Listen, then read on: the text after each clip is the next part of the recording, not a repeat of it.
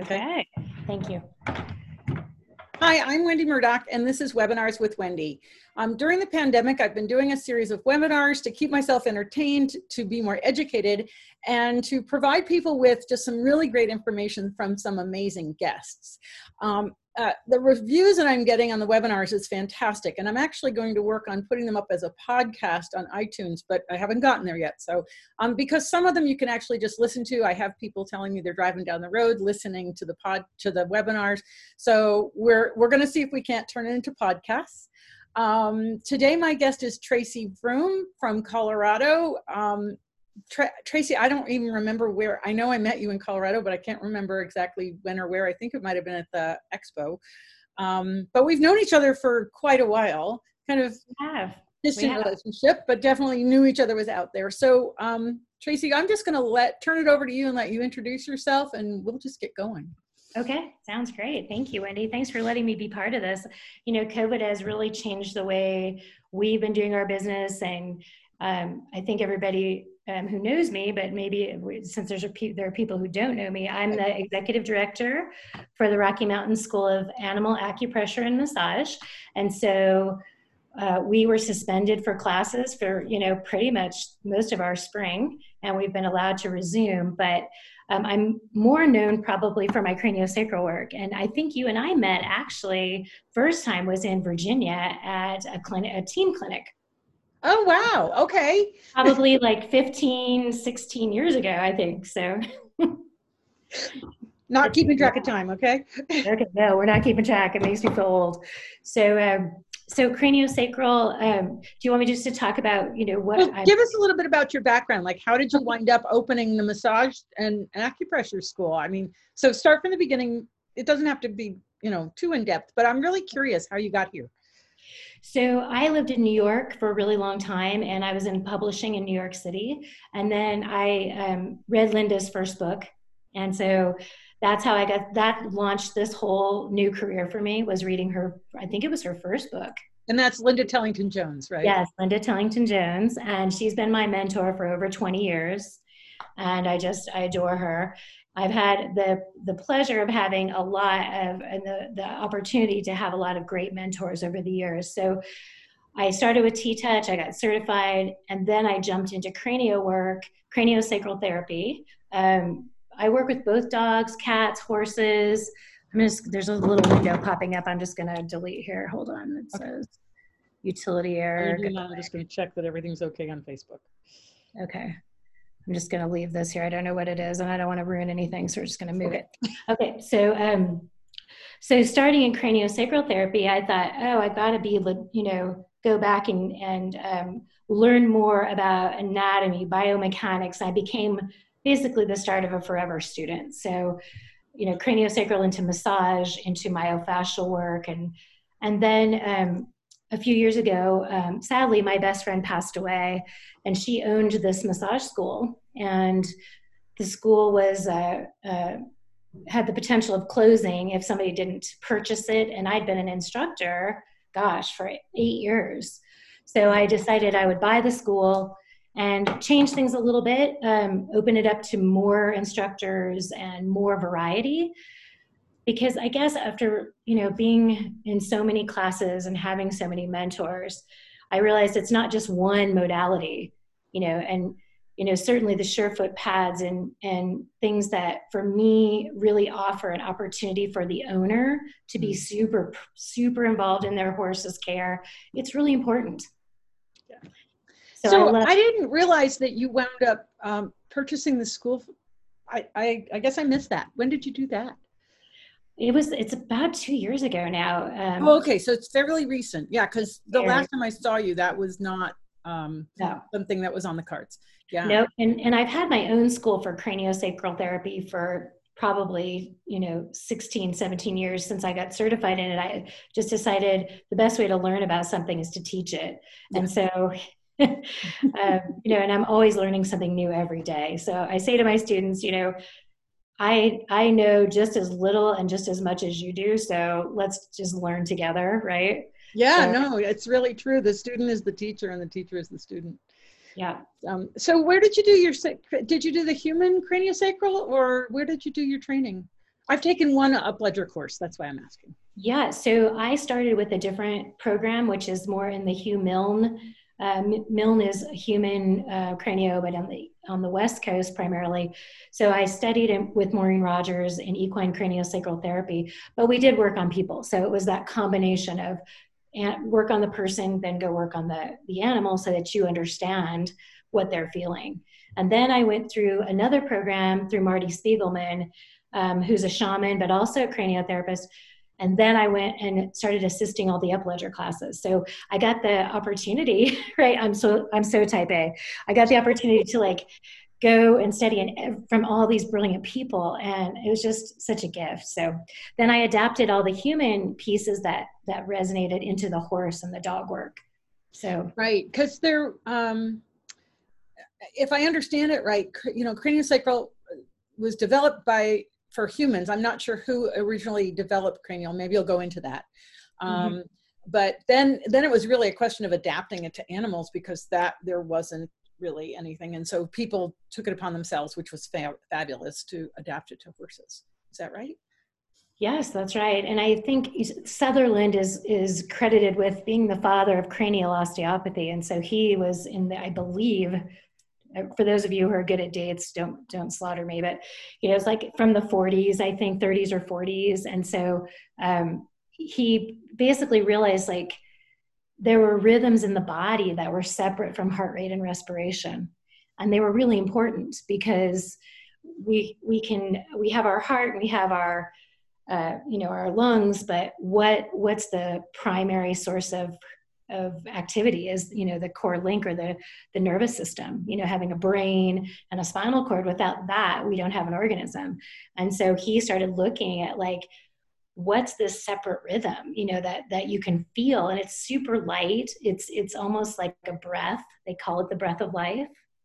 Um, it's it's you know to palpate that you have to be really focused. And so you know self work always comes into this. You know you have to be able to quiet your brain to be able to do this work uh, because it's subtle. And and I think um, you know the little the I, I did one course, but you know it's in the way it's similar to Feldenkrais. Until you experience it, you can't do it or teach it because you have to embody what that work is.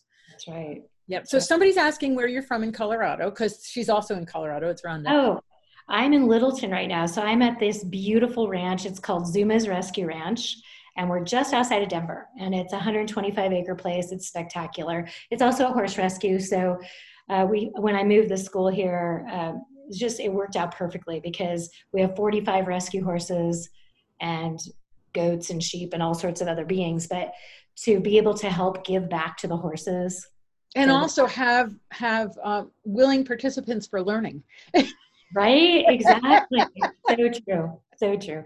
So our horses are really spoiled and they love us. And um, I have a class running right now and they're listening, I think. So hi, Jean. Hi, Tina. Um, they're being very gracious to let us do this webinar and take a time out from their class. oh, that's great. You know, it's really, it's fabulous for you to, to be a guest and because this is one of the fields that, you know, we've mentioned and talked about, but having a webinar just specifically on craniosacral, I think is really beneficial for people to um, really understand what it is um, because you hear these words and you hear these techniques, but you know, until somebody actually describes it, and even then, what I found is with some of the webinars, I thought I knew a lot, and I learned so much more when I had someone who was, you know, that that was their field of expertise. So, um, so yeah, let's go go ahead and and uh, I don't know if you have a presentation or if you're it's a talk or um, images because we didn't get that far, and you've had to switch computers three times. I know. So I have none of my images on this computer because this is Tina's computer. She's loaned it to me. And so I think we're going to wing it. That's fine. so totally we'll fine. Okay. So, uh, you know, you and I talked about really addressing the scientific side of craniosacral therapy because there are a lot of um, uh, other ways to look at it. There are more esoteric or etheric ways to look at it. So, um, when I think about like learning, my brain works in a way that I want to know the science side of it and how everything works, and then I want to know how it affects the being. So, thinking about um, Dr. Sutherland and what he started with, it was you know you've got your brain, and you've got your spinal cord. And you can see behind me, there's a horse up there, it's barely visible, but um, we could certainly get that down and look at the spine and, and so you can see it uh, in more detail. Props are great if you want to get them and it's fine if you don't. Um, okay. Yeah. We'll, we'll, we'll talk about the, the science first. So, so when we have this beautiful brain in our skull, um, and we have a skull behind me also. So we have a, a, a, membrane around that skull, which is really tough. It's like um, almost leathery in its in its appearance. If we were to pull it out of the the skull cavity, and and that creates this pocket or a protective mechanism for the brain. And when we're looking at that. Um, we're, what we're seeing is the brain is suspended in that skull cavity. So it's suspended from the very top, and then it's got a little cushion or a trampoline type membrane underneath it. All around that and filling that space is the cerebrospinal fluid. Cerebrospinal fluid is like salt water. So it's that um, consistency of, of a more buoyant, um, pH neutral, uh, with it's watery, right? It's very watery. So when we look at that, it has a lot of purposes. So the main purpose is uh, uh, nutrients. So it provides nutrients to the nervous system, to the brain, and what's really interesting i don't know if you've read about this wendy like in 2015 uh, an article came out in abmp magazine and what it showed is that there was an old model of how the cerebrospinal fluid is created and then there's a new model and um, that's pretty recent. So when I think about like all the advances over the years, this is a pretty new new set of information. Um, so I'll briefly touch on this just because I found it really interesting. We used to think that the, the cerebrospinal fluid was created in the center in these what are called the choroid plexus plexi of the brain. They're four ventricles and they thought it was created there that similar to the cardiovascular system that there was a pathway. So we'd have like similar to you know so we have capillaries veins and arteries the, that the fluid would follow a trajectory of a, of a, a system that was directional. And now they know that that's not true. They removed the choroid plexi. The csf was continued to be produced at the same volume in the whole brain so, so, so let me just see if I can uh, boil this down a little bit. Yeah. Basically, uh, our brain and our spinal cord is encased in a sac, essentially. And within that sac is a fluid. And we can think of that as almost like a hydraulic system to cushion so that any kind of abrupt movement, it, you know, when we think of like a fluid filled sac, it kind of dampens things. So the brain is kind of suspended in this fluid to support it. Um, and that the old theory was that the fluid was formed up in the brain and now there's a new theory. Is that have i got it right? Yes exactly. You've got it. And so that new theory is it's created everywhere in the brain whenever it's needed. Who's so, making it? Who's making it? The brain's making it. There's got to be some little cell in there yes there are cells in the brain that that are in charge of that and they and they make that. And the, and and i don't want to get too scientific but you know and techie but i can um, if we want to we can resource that article so people can go read all those little details of what are those cells called and how do they work and um, and so i thought that was pretty can amazing. you just tell us the name of the cells? Oh i let me look it up. I can't remember the name of it to be okay. honest. I'm just curious I'll I'll find it and we'll, okay. we'll put it on something else. But okay, we um, can put it up on Facebook when we post this. Yeah, exactly. I'll I'll clarify that. Um, so the other piece was that um, it gets uh, absorbed and, and and distributed basically through semi-permeable membrane. It's not like it follow. It doesn't follow a vessel. It's actually it's a, a semi-permeable system, so it gets created and then absorbed and distributed as needed. So that's pretty cool when we think about you know brain injuries or or how do we heal the brain? How do we um, heal the spinal cord? So we can we uh, hope that if the, the system is successful and and happy and hydrated that the body can heal much more quickly. What and and so the other what you said is it's protective. And so that's the the other the role of the csf is to be protective. What we also know is that it can as it continues along that spinal cord it, it does distribute through the lymphatic system. It does c- continue throughout the body. And I think most people uh, in the old paradigm thought that that CSF stayed around the brain and the spinal cord, and that just it didn't flow beyond mm-hmm. that. So CSF, just to clarify, is cerebral spinal fluid, but CSF is a way easier way to call it. Yeah. Um, and somehow, maybe I'm getting ahead of it, but somehow it has to maintain a certain pressure. In other words, um, I know enough about osmosis that's like when we do reverse osmosis water, basically what we're doing is we're flowing water with minerals through a membrane, and on the other side, you wind up with just pure H2O, and all the minerals stay on the other side. So, osmosis is this ability to transfer, depending on the particle size, particles through a membrane so that some stay on one side and then uh, smaller particles go to the other side. So, somehow the system's maintaining a, a steady pressure. Is that right? Right, and that's what creates that cranial sacral rhythm. So when we it create it gets created and then distributed, that's the ebb and the flow of that cyclic cyclical um, rhythm of, of what we call the craniosacral rhythm. So we have a couple of questions. Let me just pop them in now. Somebody says, is the embodiment of craniosacral related to haptic, also known as haptic sublime to Victorian mountaineers, and I don't know what haptic is, so I'm not sure. I'm not sure. I'm, I'm, I'm honestly, I don't know. I'll, maybe I'll learn something great and new. This, I'll go look it up after we're off offline. Um, let's see. Somebody else says they're so fascinated by this topic, interested in whether Surefoot pads are available. Okay, I can answer that. I can type an answer to that. Um, hang on, I've got two in the chat here. Let me just see what they had to say.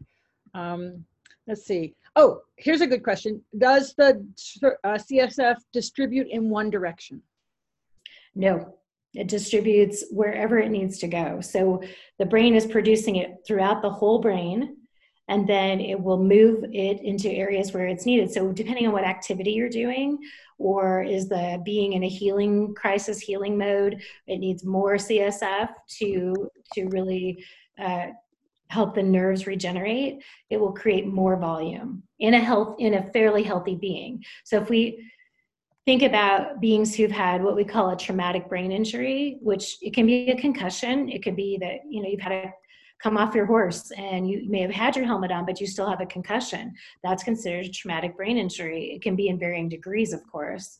But in those cases, more cerebrospinal fluid would be needed to help the body and the brain heal. So so so it it's kind of an on-demand system. Yes. Okay, and um, let's see. Wh- okay, where in the body do you find the rhythm? We're going to get into that. Yes, we're going to get into that. so, and, so the first place we start with the rhythm is, you know, we have this core link, and so I, we can palpate that create creation of CSF and distribution or, or release of CSF. That's what the practitioner is feeling for. In when we start, maybe we're feeling, you know, in that dura, uh, the, or in the spinal cord. So we put our hands um, a contact, a typical contact would be, you know, the poll to the withers to Maybe be able to we feel. should get that little skeleton down there. Oh yeah, let me back this up so we can see. Hopefully it stays on its. On it. Um, looks pretty good. So dura, tell us what dura is. So the dura is the membrane that we were talking about, that that beautiful membrane that surrounds the brain. Let me get this better. So it surrounds the brain and the spinal cord. So it's the, it's called the dura mater, and it, it means tough mother. So, oh, cool. yeah, tough mother. So the tough mother surrounds that brain and then continues. So here we have our skull, and you know, brain is in here. This the as the spinal cord exits and goes. Here's our cervical spine. Here's our thoracic spine, lumbar, and sacrum. So a contact for, for me when I'm looking at, let's say I have a horse that has a neck injury. I might put my hand at the first cervical vertebrae behind the back of the head and at the withers. And I'm looking at is that cerebrospinal fluid smoothly and clearly, uh, easily flowing through this area? Because if we have an injury in the neck and we don't have uh, that spinal fluid coming to that area to help it heal and repair and feed the nerves, we won't have as uh, quick of a recovery.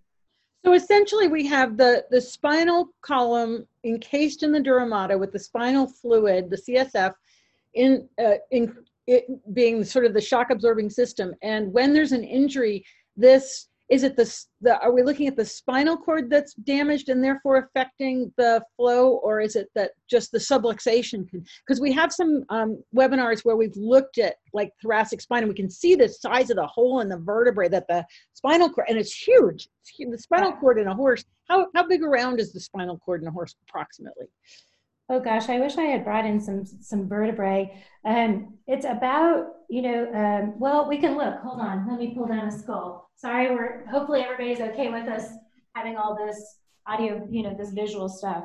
Yeah, no, we're it's great because I think some people don't realize just how how big a structure we're talking about. Like in a person, you know, it's it's small, but in a horse, it's huge.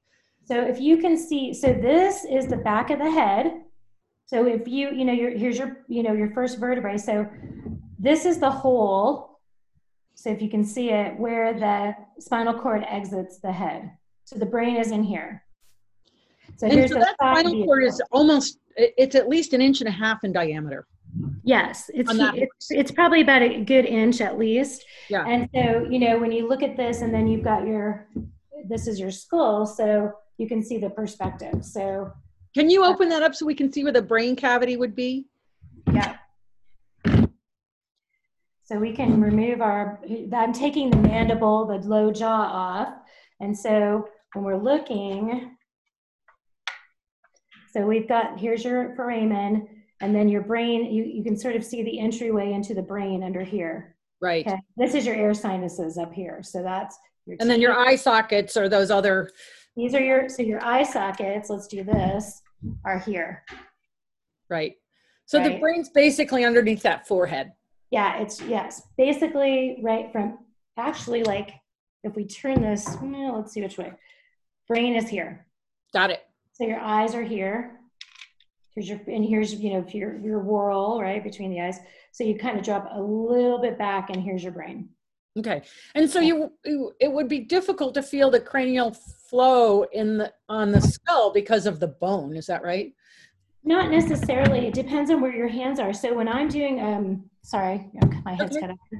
Uh, when I'm doing a, a, a work on the skull itself, we're looking at the sutures, and so we're looking at, and this is a very old skull. So when we look at the skull, you can see that the, the nasal sutures are open so where a suture is where a plate of bone meets another plate of bone. It's a, considered a type of joint. It's a fibrous joint.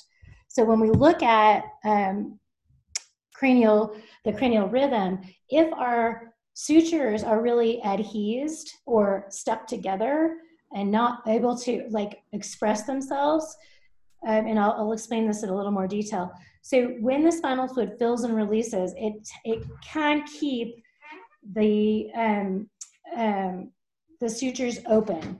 We know that there's fusion that happens. So fusion means that bone comes together. Oh, my trusty assistant has brought a different skull for you to see. Oh, yay. Thanks, Dean. You're the best. So this is a much younger skull. So do you see how different the plates oh, are? Oh, wow. Wow, right? So this is the frontal bone. Our brain is here. Um, so these are this is a really young horse. So this horse was probably two or three. I'm guessing two, because his back molars haven't quite erupted yet. Here we have much more open nasal bones. So I can put my hands on either side of this suture and feel the cranial rhythm. Oh, wow. So I, I think I remember from Equisoma, they were saying how the sutures really don't uh, um, fuse. In other words, those bones, the older horse, they started to, obviously. But yeah. But the, you can see, look how open, I mean, this is, this is the incisor, these are the incisors, front teeth, and this is your maxilla upper jaw. This is really open. Right. Because they chew. So wherever there's movement of breath, chewing, ears, the temporal bones are really open, we can still make a difference and open those up. And what does that mean?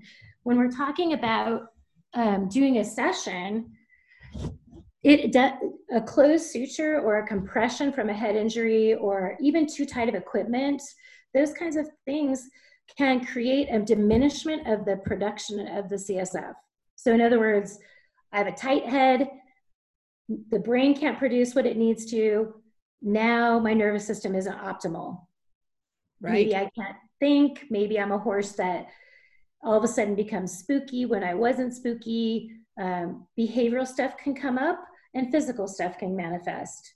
So everything in the skull can be reflective in what's happening in the body from a, from a craniosacral standpoint and from even just a bodywork standpoint. Wow. So, so because these sutures are open, you can feel the cranial rhythm in the skull. But like you said, you were talking about where you could feel. Uh, are there specific places where it's easier to feel that cranial rhythm than others? Yes. And so when I, when we're thinking about what does the body, why do we have bone? We have bone to give us structure, and especially over that delicate brain, there's going to be more of a, a, a fusion or, or a rapid fusion to protect it.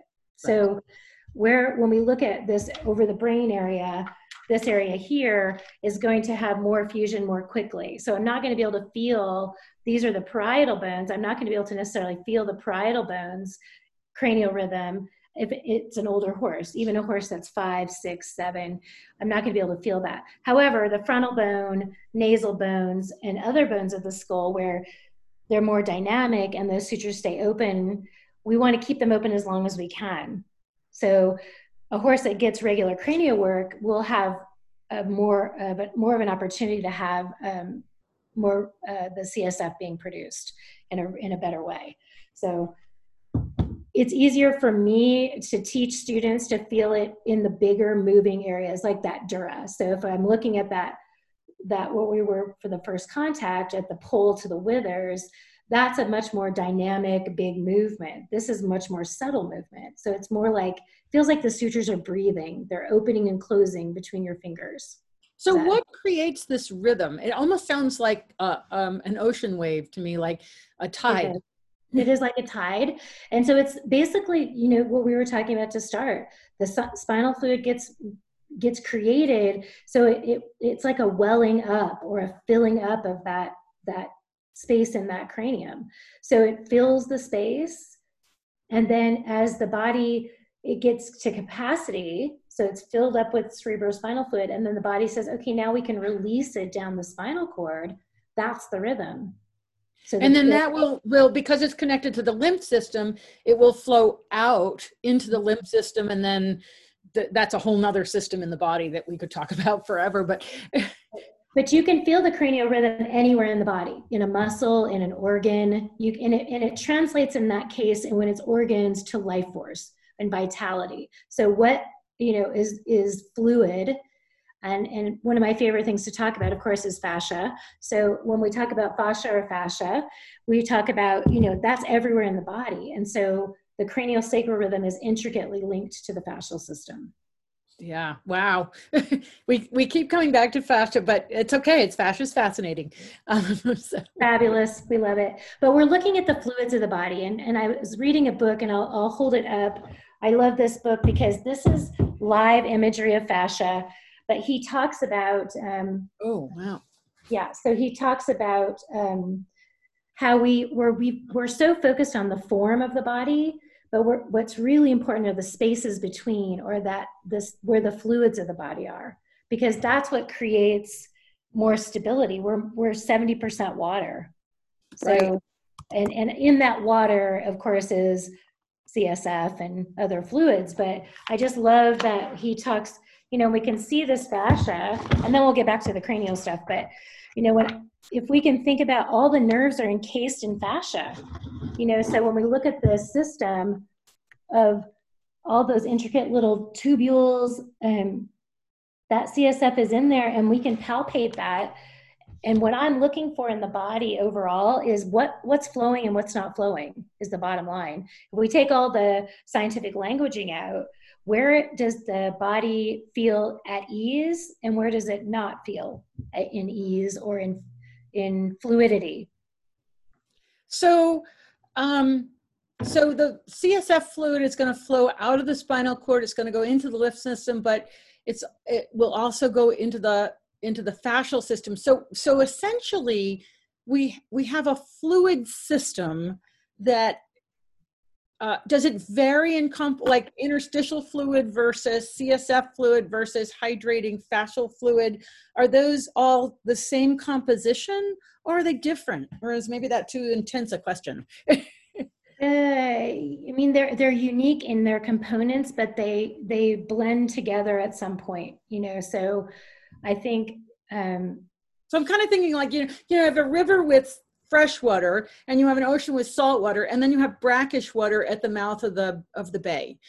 Uh, in the in the body, do you have fluids that are of different composition and there's places where they kind of flow together or places where they're yeah. kind of more different? Yeah. Yeah, I think so. And you know, when you think about the concentration of the spinal cord going the length, so the horse's spinal cord ends at sacral segment two, so at the sacrum, and that's the little pie-shaped bone that's fused at the end of the of the spine. It's right if you if you put your hand on the croup of the horse, like the at the top of the highest point of the hind end, the oh, sacrum. Oh, where's your right. little skeleton? We can show that. Oh yeah, yes. Let's look at that. So we have our friend here. So our sacrum is going to be right here. Yep. So here's your top of your croup. So here's your pelvic girdle, the wings coming up. I think I could drop it. Let me see if I can, without dropping it off, we can just. Yes, and if anybody wants to know more about the bones, just go back and watch the Equisoma webinars because um, Bar, uh, uh, Pam and Diane bring out sacrums and show you sacrums, and there's two webinars on that. So um, it's fascinating. It's it's just if you don't know about your horse's sacrum and how it's positioned within the pelvis, and even how the pelvis is oriented to the body, it's really helpful for you as an owner or rider uh, or a practitioner to know all of this because this is so when we think about this core link of the craniosystem we're talking about cranium to sacrum so right. craniosacral and there's a central bone of the cranium with, that the brain rests on that is has a direct link to the sacrum and so when this spinal fluid fills up and gets created and then gets released you feel that the length of the spine. And so can you actually feel a timing difference between the flow from the from the uh, cranium to the withers to the croup? I mean, it, it will take time, obviously not long, but it's eight it, uh, in humans it's about eight cycles per minute and in horses it depends on the length of the spine so the cycles are uh, the filling and the releasing is the cycle but it can in horses if a, it's a normal average size horse give me six to seven filling and releasing or cycles per minute. Okay so it's, so, it's, it's subtle so you have to stay there a while. Right. So slow respiration what is respiration? 16 and heart rate's 40 so this is a slower rhythm than either of those. Right. That's right. And sometimes when they're in deep rest you know we'll start to entrain with that respiration and you can feel them come into sync. And that's when a horse is really relaxed and you feel you'll hear them having that deep therapeutic breath. So it's you know they're really in the work with you. They're really you know locked in with you. So their breathing will actually slow down? Yes. It deepens. It almost sounds like they're going to sleep but it's a different breath sound than i hear any other time so we call it the therapeutic breath. So it's them processing and they're, they're, they feel like they go really deep internally. They're really listening to what's happening in their own body, which is super helpful for a lot of horses who are really kind of wired for sound. You know, you go, you do a little cranial work, and we don't want them sedated, but we want them to be in their thinking brain. Mm-hmm. And so I believe the cranial work helps them stay in their thinking brain, which is thinking brain is is in alignment with the healing process. So, right. In other words, a, a non-stress state, a non-survival state. Exactly. And we yep. can go into the whole topic of, you know, sympathetic and parasympathetic, but you've probably had people talking about that already. And but that's what I feel like the cranial work does uh, for a lot of horses is to help them be in that state and then be able to process trauma and be able to release ad- adhesions or restrictions throughout the whole body. So so if the normal rhythm is about six to seven, did you say six to seven? Yes. Cycles, cycles per minute. Yes. Uh, um, so what, I, you touched on this a little bit, but what types of things alter cranial rhythm and what does the altered rhythm feel like? Like what happens to it? So when we have, if we start with that, it's, it's kind of a crazy amount of things, but because we can feel the cranial rhythm in the whole body, it can be just about anything that alters it. So it can be a head injury, but it could also be a surgery. So we could have um, a colic. We could have a, a laceration that cuts tissue. It's going to diminish the cerebrospinal fluids flow through those nerves to uh, repair that area. So it's not just CSF. We know that that heals an area, but um, you know it's blood and um, other. But in other words, it's not a one-way street. In other words, you don't have to have a direct injury to the spine to no. alter. You can have an injury or an insult or something happen, a trauma anywhere in the body, and that will alter our craniosacral rhythm. Yes. So a good example, I have a, a, horse in my practice that was last year. She had um, some some dentistry that left her mouth uh, out of balance, and it, it, it was just you know this happens. She was a young horse. She was four. Uh, she was a barrel racing horse. Uh, within a few months, she lost all of her masseter muscle, which is the muscle that they used to chew, one of the muscles they used to chew with. It's, you know ours is right here. She lost her whole top line and she um, was unrideable and then became neurologic. What neurologic means that she was, uh, you know, if they did neurologic tests, the vet came out, they did a full workup. They said you either need to put her down or um, retire her, and she's basically pasture uh, sound only. Wow. And so the the owner called me and she said, "I I mean, this is my heart horse. I I can't even. I don't understand what happened." And so we, I said, I don't either, but let me come and look. And her TMJs, um, so if we look at the skull, here's the TMJ right here. It's TMJ. So temporal bone meets the mandible, TMJ joint. And in this particular case, her TMJs were locked because her teeth were out of balance. They weren't aligned and she couldn't chew properly. The TMJ is the pattern setter for the whole body. It's the most highly innervated joint in the body. So when something's happening there, it affects the whole body. So what did we do? We did craniosacral work and released the TMJ. We had a different dentist come out and rebalance her mouth differently. Once her mouth was in balance, we did three or four more sessions within a, I think we did it over a six month period. After the six month period, her masseter muscles were back her top line was back her glute she had lost her hind end like her gluteals those big muscles that you know move the body push the body forward uh, the engine of the body they all came back she ended up placing i think third her first time out at a at a competition out of 350 wow um, so she for those of you want to know more about the TMJ and hyoid, please watch Jillian Kreinbrink's webinar. She talks all about the hyoid and the TMJ.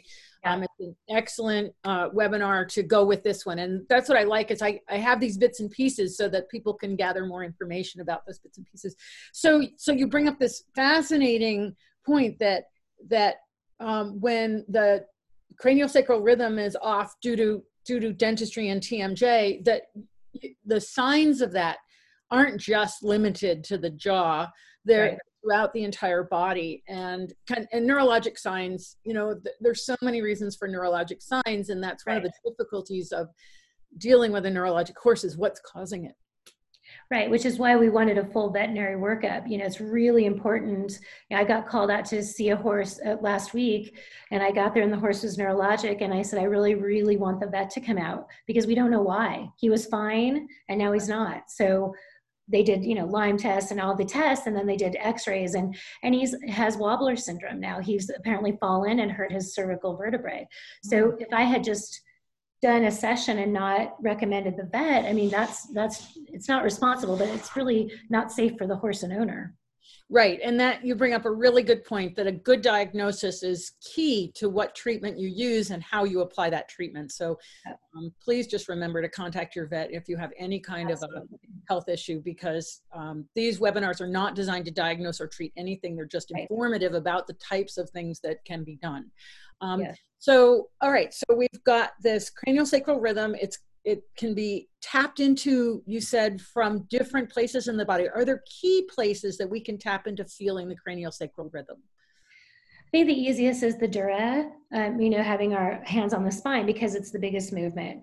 But you know in my protocols when i teach classes i have a seven level program because there's so many i mean there's so many unique situations with horses. But you know, when I, for me, the key areas would be the poll, the TMJ, you know, working along the spine, and then what what manifests as a compensation based on something that's happened in the in that spine. Um, so we could you know one of my favorite protocols is the the the scapula releases. So having you know i call it the scapular clock.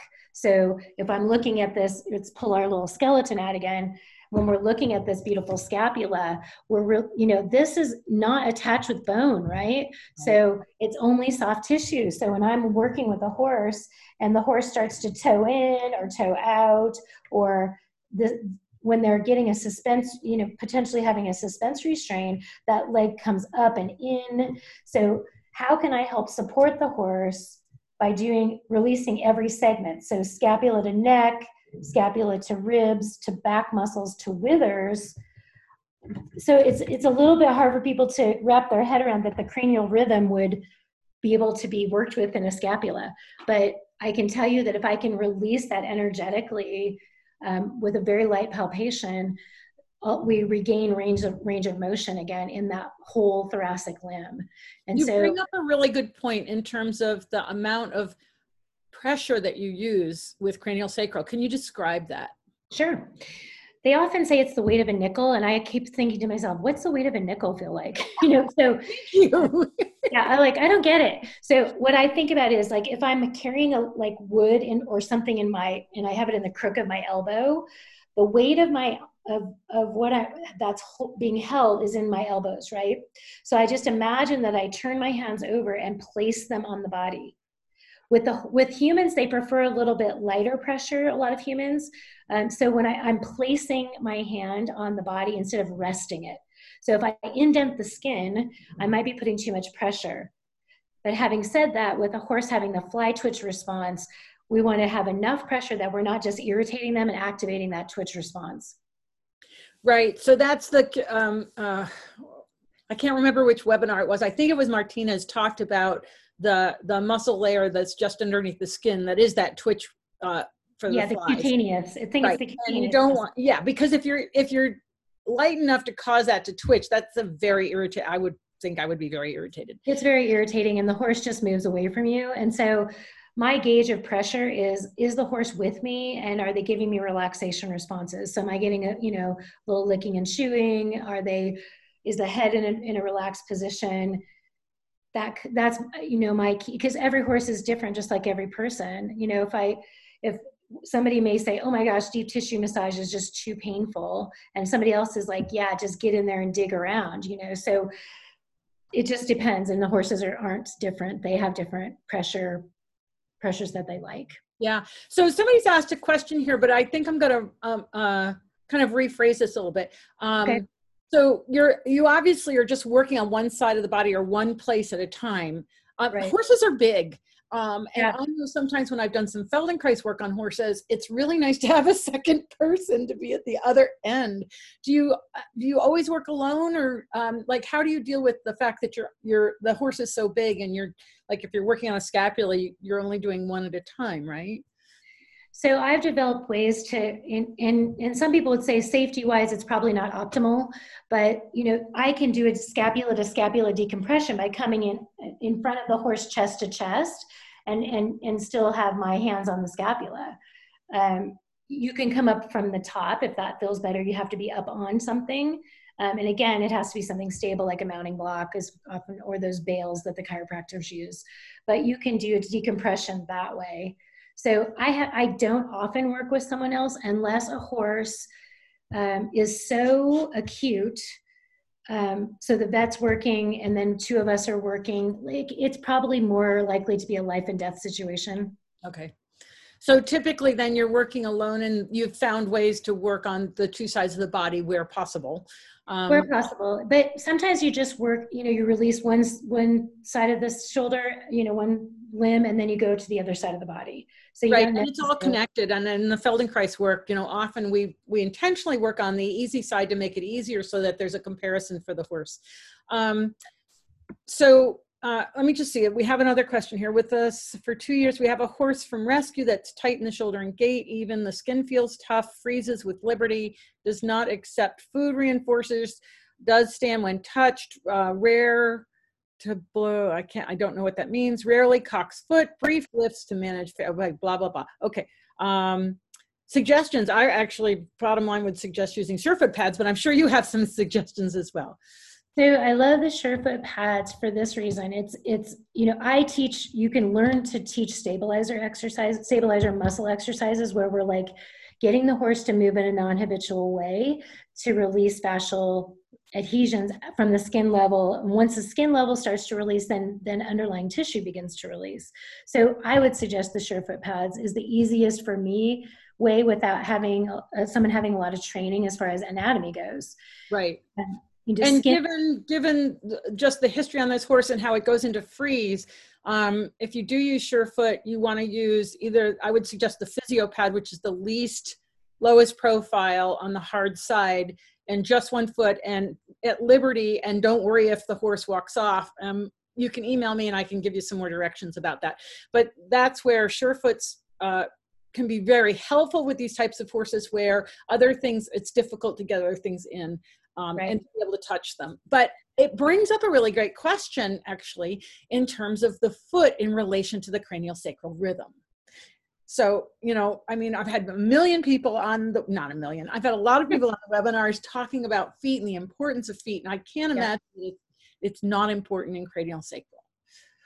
It's super important. And I don't, um, I'm really humble in the fact that I'm not a farrier or a vet. So I don't know, you know, I'm not an expert on the foot.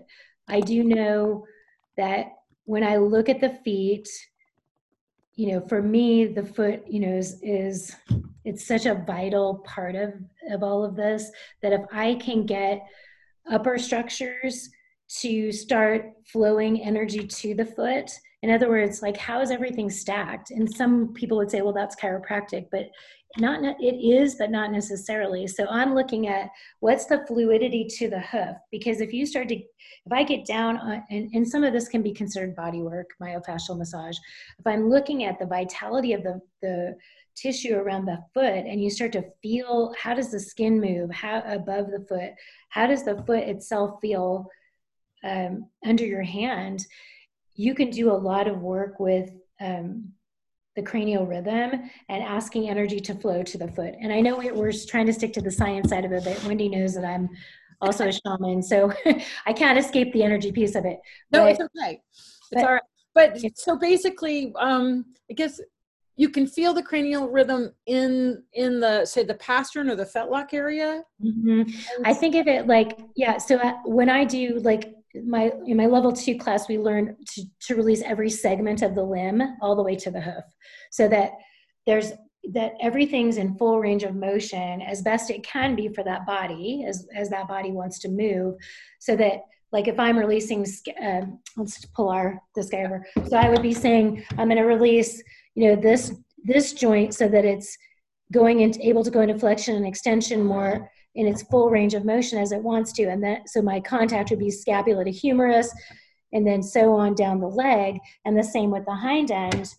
You know it's it tells me a lot about the horse you know when we someone will say oh well we had injections done and it didn't work. And then you see that their most reactivity is actually in the joint above or it's coming from the sacrum and and then resonating down the leg right? So we do a hock injection and it's really the sacrum so yeah, um, uh, who was just on i just had a oh it was martina and i think it was martina we were talking about oh that's right it was martina she's talking about back pain in horses and how um, uh, so much back pain. I think it was like 70% is actually limb issues reflecting yes. into the back, um, which right. was a crazy percentage.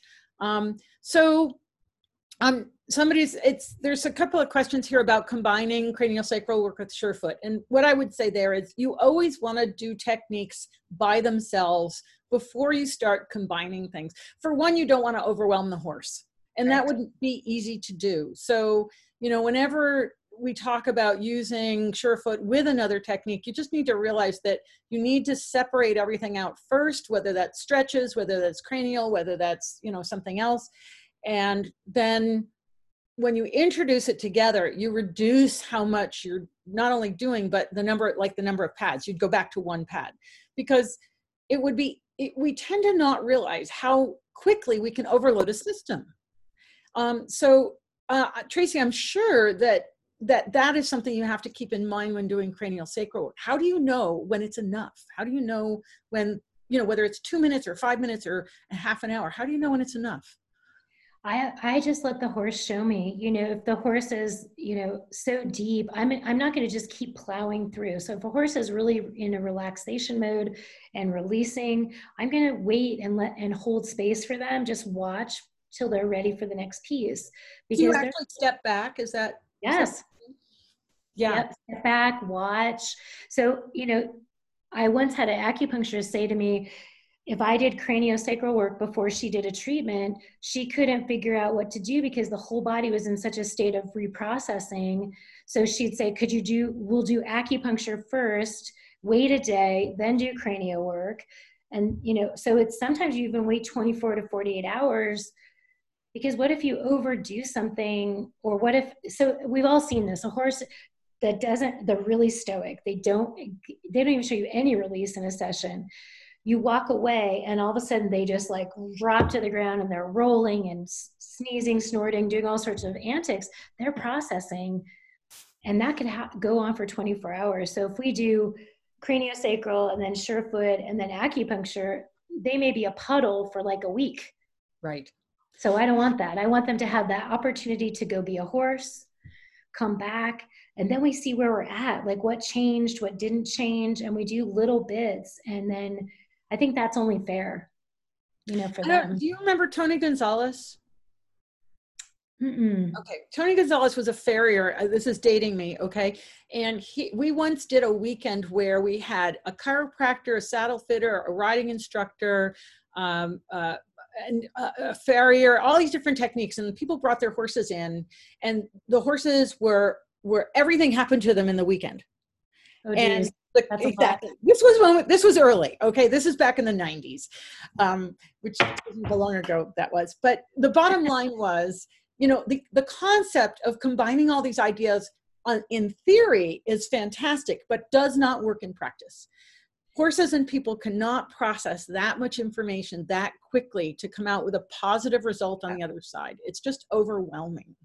I think we've all done that, Wendy. I'll tell you, like we did a holistic horse affair years ago, and I think we did it for three years. And I was like, it's okay if like they come and experience one modality, but for them to line up and have an appointment with every practitioner, I was just these poor horses. I was like, they're barely able to get on the trailer. They're just a big puddle, you know. Yeah. So, uh, we, yeah, I, I agree with you. So I and I think the same for me. If I get body work, I need like 24 hours to process it right. And and every body is different. And i think when you're used to having body work you can process faster. But when you're mm-hmm. if that's a new concept like this one woman who's talking about her horse that's tight and freezes and all the the amount that you do is so much less. Like it might 10 minutes would be a total session with surefoot both on and off the pads and maybe only on the pads for under 30 seconds in that total 10 minutes. Yeah. um, because the system needs to be able to to if the system can't process and come out with a positive answer you know because they have a single or simple thought to think about then it's not useful because what do you do with it? You either have to reject it or deny it or do something because you, are overwhelmed and you cannot handle it. Right. Um, it, it's like what you said before. At some point you you go beyond therapeutic you go from the parasympathetic where you're able to be in healing restful mode to sympathetic it's a little stressful. And then the body starts to rail against it or or become you know like protective of itself. So what's so, the average and i know that's a tough question but like when you go to do a cranial session on a horse say a horse you've never worked on before just kind of what's the like what's an average time that you work on that horse just to give us an idea it depends on the age of the horse. Like you said, there's a lot of variables. So really super seniors are, are shorter sessions, could be 20 to 30 minutes, could be 15 minutes. Baby horses, like if it's a newborn foal and I'm called out because there's an eye asymmetry and they've been in a bad position in utero, it might be five ten minutes tops. And then we come back in, you know, three, four days and do a little bit more. Um, I have a foal in uh, California that we've been working with, and I've sent one of my my graduates to work with, um, who whose face was indented and one eye was pushed back and up, and now her face is symmetrical. Oh wow! Went, yeah, it's beautiful work. She yeah. went out I would say seven sessions, you know, but tiny little sessions. And then average horse who's in my practice, who gets sessions a lot, could be is is anywhere from 50 to 60 minutes. Right. But in that time, it's not just your hands on the whole time. No. Yeah. And so what tells you, I know this is a tough question, but what tells you that that that particular position, that placement of your hands is enough? there's a I can't it's hard to explain because there's a feeling of completion or in fact the horse will um you know your hands will feel like they just need to come off the horse I, it's a hard thing to explain but i'm looking for i know i'm asking you hard questions i know yeah. so energetically it feels like they're pushing you out of the contact so it's like they've they start to like if they physically move, it would be they're not physically moving away, but it feels like they want to. So you all felt that like the horse feels like okay, I'm done with that. I'm about to move away. So you take your hands off before that happens. So in the Feldenkrais work, you know, we're always talking about less is more, and that there's yes. something called the Fechner-Weber law, and I know it's a horrendous name, um, but the, what the Fe- Fechner-Weber law talks about in humans is that our sensitivity is a ratio, not an empirical number. So an empirical number is one, two, three, four. A ratio is one cup of flowers to two cups of water. And as we reduce effort in the Feldenkrais work, we up our sensitivity, we up our gain. In other words, it's like um, my example is always if you're driving down the highway and you have the radio on, when you get off at the exit, you realize how loud it is and you have to turn the volume way down because it had to get over the road noise.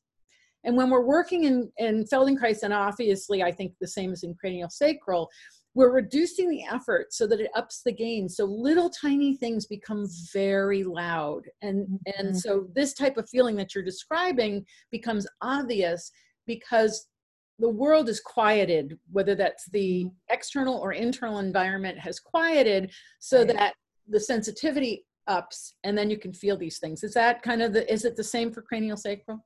I, I feel that when I'm working, and a lot of times I am working in the ner- with the nerves themselves, and so that's even more sensitive. You know, you hit, you can be in the nerves a very short period of time before you either hit the tipping point and you go the other direction, and it's not good. Um, so if I have an overzealous nerve and I'm trying to calm it, it, it's it's seconds. You know, you're in that you're you're focused on that nerve for maybe ten seconds, and so you stay longer than that and the horse is going to be not happy with you. So yeah absolutely. We have to and it becomes more sensitive. If i'm working in all the cranial nerves with a head let's say a horse has head shaking syndrome you know if we're working on trying to reduce sensation you can only handle so much of that and then you're just over the top right so so what i'm hearing from you and i and i actually totally agree with this um, or otherwise i wouldn't say it is that you know, cranial sacral work requires training because it's a mm-hmm. subtle skill. And while we can all put our hands on a horse, which is fabulous, right? We can all put our hands on a horse. Yeah. Horses, when we come with that intention of just, you know, placing our hands on the horse and making contact, that's a good thing. Um, yes. But the types of things you're describing, shoulder releases and working with nerves and and cranial fluid and working with foals and older horses that really does require training because it, you mm-hmm. have to develop this the skills to have the subtlety and understand what to do right and i think um, you know we often say uh, technique plus intention equals healing so oh i love that yeah, so we have we can have I think a lot changes with heartfelt intention and that is a huge healer. And then we add a little technique or a lot of technique and then exponentially, you know, it's just a bigger success rate, higher success right. rate. Right. So someone's asking, it seems like benefit of the circadian rhythm process, then reflect uh, before the next intervention. You might name that ratio. I'm not sure I understand Seems like benefit of the circadian rhythm process, then reflect before next intervention. Might you name that ratio reference again? Oh, Fechner-Weber law. Sorry, Fechner, uh, I'll type it, F-E-C. I think this is it. Fechner-Weber law. You can look it up on the internet, um, and they they talk about it in humans, but I'm sure that it's also true in, in other animals. Um, so uh, somebody's asking if there's uh, in your training if there's any prerequisites for taking cranial sacral classes Nope, not in my program. So in my program, we don't work on humans. We only work on the horses. Um, and so you learn, we have more time to focus on learning all that anatomy. And so um, if in the first level, you'll learn the plates of the skull and how to release those plates, the spine, uh, spinal cord, and the ribs. And so the, the consecutive levels go into very specific protocols for regions of the body, but you really don't. If you have anatomy, it's helpful. I know a lot of people who have zero anatomy. Um, I have homework. If you sign up in, enough in advance, you'll get a list of what you need to study. So um, a lot of my massage students end up taking the cranio because it's, it just enhances what they're doing, but you don't need any, there are no prerequisites for it. Okay. Um, and can you talk a little bit about the trigeminal nerve? Someone's asking. Yes. The trigeminal nerve is, let's pull our skull out here. So um, that nerve is the size of your pinky. And I don't think a lot of people realize that. So I've done some head dissection.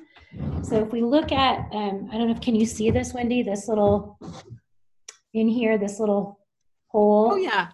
Yeah. That, so that's the lower branch of the trigeminal. And that basically is the, are the nerve supply to the low jaw. We can't see the lower jaw right now. Low there jaw. And it okay. comes out right about here, right here. Okay. So, you know, when we think about think about nose bands or anything that's really tight on the underside of the jaw that could be resting there, you can see some horses have damage to this nerve in this position, not inside here, but here. And so um, the, the other exit point for the middle uh, trigeminal nerve is here. And so think about rope halters or equipment that might interfere with this nerve and cause some sensitivity in this part of the face. I'm not opposed to rope halters, just saying we need to know how the equipment sits on the body.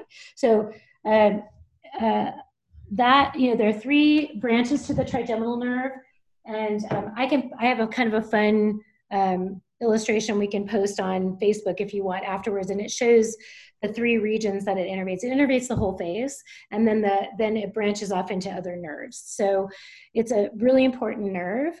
And the brain rests on a bone called the sphenoid, and I'll show you that bone. Oh, let's use the other skull because it's got better uh, sutures. So anyway, the trigeminal nerve runs through this bone that the brain rests on. And remember what I said about the sacrum and the sphenoid being intricately connected. So here's the underneath side of the skull. Here's your sphenoid bone. All these five cranial nerves come out. Can you see that right in here? Oh, so wow. Four of those are for the eye, and the fifth is a trigeminal nerve. And so when we have a problem with our hind end, we, have, we will have a problem with this bone. And this bone looks like, when it's pulled out, looks like a butterfly or a bat. It's quite a beautiful bone. The pituitary gland rests inside of that bone. Um, and it's called the Turkish saddle, sella turcica, as the, you know, the pituitary drops into that bone. And so oftentimes when we have horses with Cushing's and, and things like that, if we can keep everything hydrated and, and keep that pituitary gland happy, um, we can help with some of the symptoms. But the trigeminal nerve, when this bone is not happy, the trigeminal nerve is not happy. And so we can see, you know, so a little bit of uh, reactivity of the nerve uh, coming down the face. And trigeminal nerve um, impingement or trigeminal neuralgia, things where that, uh, conditions where that nerve has been damaged, um, can create some symptoms that would be head shaking, head flicking, nose flicking, um, horses that spook at the same thing over and over again in an arena, even though they've seen it, you know, it's like a, like a sunspot. They would like spook at a sunspot over and over again. We would start to look at this bone and its alignment and its freedom of movement and the sacrum. Right. Um, I could talk for hours about trigeminal nerve, but yeah. Um, so somebody's asking, uh, can Tracy mention, and I'm not sure even how to say this, it's Goise's Auguste's theorem? Yes. So Gouzet's theorem says that the TMJ, the fulcrum for the TMJ, is, so what do I mean by that? So the pressure, if a TMJ is really tight, what is the pressure point? Where does that manifest in the body? Yes, there can be sensitivity in the, the um, TMJ itself. So let's look at that again. look at this TMJ. Here's our TMJ. And like you said, Jillian Kreinbring is, um, I, I host her here a lot because she's really good at talking about this in, in combination with movement and biomechanics. So if we have pressure here, the fulcrum or the, the pinnacle of the pressure point is between the first and second cervical vertebrae. Oh, wow. And if you go out and feel your horse's neck, you'll and you start at you know so go behind the ear and you'll feel that little the curvature of that first cervical if you follow your hand along and you'll feel a little divot or an indentation that's the space between c1 and c2 that's the fulcrum for this TMJ. So Gouzet's theorem says that when we have pressure here, we have pressure in our neck, in particular between C1 and C2. So when you have a horse that can't turn or is resistant to turn a certain direction, it can, can be directly related to the TMJ or TMJ dysfunction. And one of the things I'm always looking at is so many bridles are poorly designed and put the buckles right over the TMJ and it really should be i don't know if you can point out where the buckle should be. It should be further down along the cheekbone as opposed right. to we want it to be you know not resting here where the where it's putting pressure on this very what did i say? This is the most highly innervated joint in the body. Where, why would we ever put anything that's tight or pressury there Right. And you'll see people with brow bands with big conchos and they'll be putting yeah. pressure on the TMJ or, you know, English bridles with the buckles. They've had to make it really high instead of getting shorter cheek pieces to move right. that buckle down. So that's I just thought it's a great opportunity to mention bridle fit. Yeah, absolutely. And I remember at a team clinic, they brought in a, a horse that was in, it was a New Hampshire Police Department horse that was in charge of crowd control. And the the rider was saying he wasn't responsive when he had his equipment on. And so I said, "Well, can I actually see the equipment on?" So he brought out his his working bridle, and the police medallion was like resting right on his TMJs, and I was like, if we just take this medallion off or reposition it for him, he was a huge draft. I mean, he had these huge TMJs that were really pr- more protruding right. than the other horses on the force. So we took that off, and he was fine. So he didn't even need cranial work. That's cool. Yeah. So, you know, sometimes it's the simple things, right? That we haven't, we've forgotten to look at. Um, yeah. Somebody's asking why it seems that cranial sacral is so popular right now. I, um, she says it's, it's everywhere. I'm just kidding. What did you say? I missed it. We're amazing. Yeah. I'm just kidding. I'm being facetious. Everyone who knows my personality, I'm just being silly.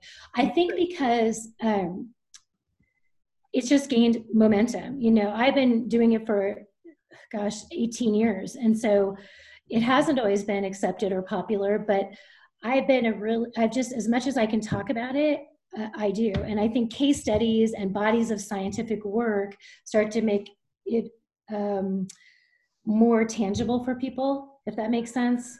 Well, and and the other thing I think, in a more general way, um, is that we're becoming more more aware of subtlety. In other words, when you look at like Masterson method, um, right. it's about and, and the Tellington touch. You know, tell, Linda's been out there for a million years talking about lightness and subtle touch, and now Masterson method has come along. And so I think that we're at the point where these more subtle techniques are finally able to rise up over the noise of the loud techniques that the yeah. loud techniques people have gone through they're still having problems you know they're starting to realize that it's you know you you can't just bully a horse into doing something if he doesn't feel good and that we have to start looking at causes um, mm-hmm. um, and i think the more we start looking at you know why is my horse misbehaving as opposed to just telling him to quit it that right. will start to be able to actually resolve the other underlying problems that have existed that we've been in denial of and and that doesn't mean that's not a, um, a referendum on people's on you know what people have chosen it's just the process that we're in is that you know we're moving through to more subtle levels in our own bodies in our own thoughts and then in how we express that with our horses I agree totally. And I think I'm able to, you know, it seems like, oh, it's so complicated to teach, and it's really not. It's just, you know, it's all about paying attention and listening. And so now that we're becoming better listeners, yeah. we can see those subtle re- responses in our horses. And I love that. Yeah, because, you know, I took um, cranial sacral for people, and then uh, my friend and I went and, and um, worked on some horses. And you know you need a quiet environment you need to be able to quiet yourself and if you're really busy you it, it's not in my opinion not really possible to do it because there's too again there's too much road noise to feel and hear what's going on and so you'll miss it right um, and so you know that's one of the things i think that's happened with the pandemic is that it's I, I, in many ways we've gotten to experience what it's like when life is quieter. And my example is that I, I had to go to the dentist. And so I drove, it's an hour and a half from my house. And I didn't hit a single traffic light red through the whole drive. It was That's amazing. right and now i had to go back as a follow-up and it and all the traffic is back and the traffic lights are back and it's you know and so the road noise is coming back but we have to keep mm-hmm. in mind what it's like to not have that to yes. know that it can be different um, right. and you know unless you know that that's possible um, you know it's uh, you get caught up in the road noise so someone's asking if you do any online learning it's a really good question and and with with what's been happening I, what i think I, I i've decided and i haven't launched it yet is to do uh, the lecture side of this as a webinar in small segments and then I have these really fun exercises where we learn just what you're saying. How do we get quiet in our brain when we live in a culture where everything is just so high octane and busy and the technology really just doesn't allow us a moment or a second even of rest. So I, I, would love to be able to do that interactively with people. So um, if people are interested, they can certainly email me. And I'm my goal is to have it out in August. And so um, even just learning the theory of this work, I think, can be super helpful in understanding how your horse's behavior and your own sensitivities, because we do tend to, we aren't kind to ourselves as kind as we should be. We need to be more gentle and loving and say, hey, I, I'm allowed to sit under a tree and do nothing for 15, 20 minutes, you know, maybe even an hour. But we do you know do- that they've actually done research on that and that daydreaming we need daydreaming. It's yes necessary. it's amazing. Can i tell you one more thing that i, I just love? Oh, the shamans okay so the shamans would told us that think of your life like a butterfly. So your soul is the body of the butterfly and the daydream is one wing and the night dream is the other wing. And you need to have your daydream and your night dream for the butterfly to fly beautifully forward. Okay. so on your journey. So it's it's like oh my gosh we do need that. Yeah we do. And uh, that's you know my garden is actually my place where i go out and that's that's rejuvenating for me because um i it just takes me away. Um, you know when we have horses and i and I, I will admit this when horses are our life horses aren't always necessarily our rest. And so my garden is my rest. Um, but you know this is, i've had many people ask me about surefoot and being able to do become surefoot practitioners online and what i keep coming back to and i think it's probably the same for you there's only so much you can do online but there's then there's the piece that you really need to be in the presence of the other person yeah. and and observing what they're doing in that moment because we all have habits and whether that's habits of thought habits of action we have habits and mm. without someone literally observing us the quantum physics piece we we're not aware of them. And it takes that observation and i believe for surefoot in person when we unconsciously do something and somebody goes hey did you notice that you did that? and you're like no and then here's your option.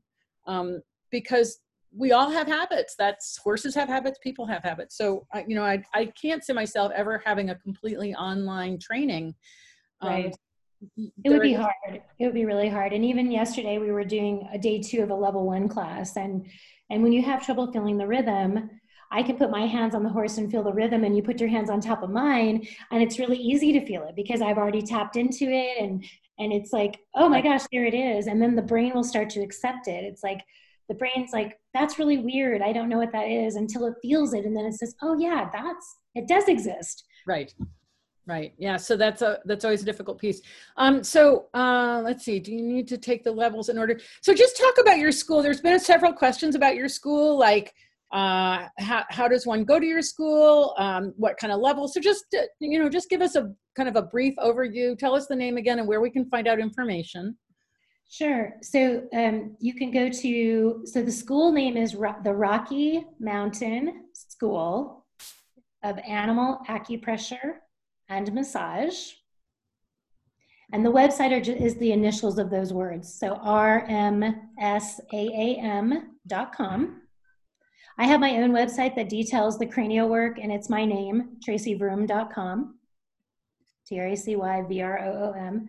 And so, you know, the massage school has um, three levels of massage for, for equine massage. So um, it's you can take one level or you can take all three, but each level is for a different reason. So the first is therapeutic, the second is sports, athletes, biomechanics, and the third level is seniors, post op, rehab, holistic. So in Cranio, it's all broken down into the parts of the body, and you can see that outline on my website. Um, so you can go to the website and read about it. You can then email, there's a you know uh, email on there that you can email me or the school for more information and we can send you a catalog. Um, we're an accredited trade school, which means that um, in certain states it's recognized that you don't need to work with a veterinarian, even though I always say we absolutely need to work with our veterinarians. But there are states where you can't practice. And so if you aren't a vet, and it's really important to check out your state's regulations uh, before you start investing into a program to make sure that it's okay in your state. Every state's different, um, and you know you don't want to get down the track and then find out you have to move because you can't practice. Right. And I will tell you that one of my, you know, I have a business partner, and her her job is legislation, and so we're, what we're doing on a state level is working on state legislation so that when you graduate from an accredited program and you take a test, then you're allowed to practice and the veterinarians honor that and and and, and the chiropractic board. And so i'm excited about that. Like i'm excited that we're being proactive in helping practitioners be able to have to do this work and and do what they love. So and, and um, i can't remember whose webinar it was that we talked about it but you know in in certain countries animal physical therapist is a trained profession and recognized. Oh it was um dr raquel butler and we were talking about how you know what we really need to move toward in the, the North America and Australia is toward some type of national accreditation Absolutely. for um, uh, people who have proper training, accreditation, um, and but that takes time and legislation, and and it's a, a a lot of work. So I that's awesome that you have somebody dedicated to to working on that because you know the more we start to understand that there's these other modalities that support as part of the team to help the horse that that we're working together and that we have a lead vet with a diagnosis that can then specify the treatments the, the better it is for the horse. And that's ultimately the goal. Absolutely. Yeah. Yeah um, so um, Lynn, you've raised your hand, but please just pop it in the chat because um, I'm going to wind this up. If anybody else has any questions, um, please just let me know right now. Otherwise, uh, you know, this has been really fun um, and really fascinating. And um, Tracy, it's just, I, I didn't realize that you had um, uh, now purchased a school. I, I had somebody else where I wound up being the legacy owner of my safari company, Horsing Around International, where I take oh, wow right? It was not an intention of mine to own a safari booking company. so I totally get it what it's like when suddenly it's the universe opens up and here's the opportunity and you just have to jump in with both feet. So um, you know, kudos to you for doing that. It's it's it's always a lot bigger deal than you think. Um, Absolutely. Um, yep. So that's yeah, we could have stories. Yeah. Yes. Um, so thank you so much. Somebody's just asking, uh, let's see, let's see, will I be doing webinars regarding TTouch? I have done webinars with TTouch, and I will certainly bring Robyn Hood back. She's always a favorite guest. Um, and tomorrow, my guest is Sharon Wilsie. She's coming back for part six. Um, I have some video from a full with Beth Miller from last Friday. I'm going to ask Sharon to look at that video because I think it'd be fascinating for her to encode what the full is saying to us and decode it. Um, so please tune in for that one. It's at one o'clock tomorrow Eastern Daylight Time. And again, you can find all the webinars on the Surefoot Equine YouTube channel, and you can always sign up for webinars at the surefootequine.com website on the calendar. So thank you again, Tracy. This has been a blast. It's really great to see you, and congratulations on all the marvelous things you're doing. Um, thank you so much. This has been great. And hopefully, um, uh, we'll we'll see each other again sometime. I hope so. Have a great one. All right. Take care. Bye. Bye. Bye. Thanks.